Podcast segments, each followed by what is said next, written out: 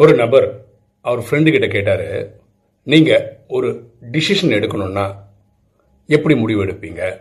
உங்க மூளையை பயன்படுத்துவீங்களா? இல்லை உங்க மனசை பயன்படுத்துவீங்களா? அப்படின்னு கேட்டார்.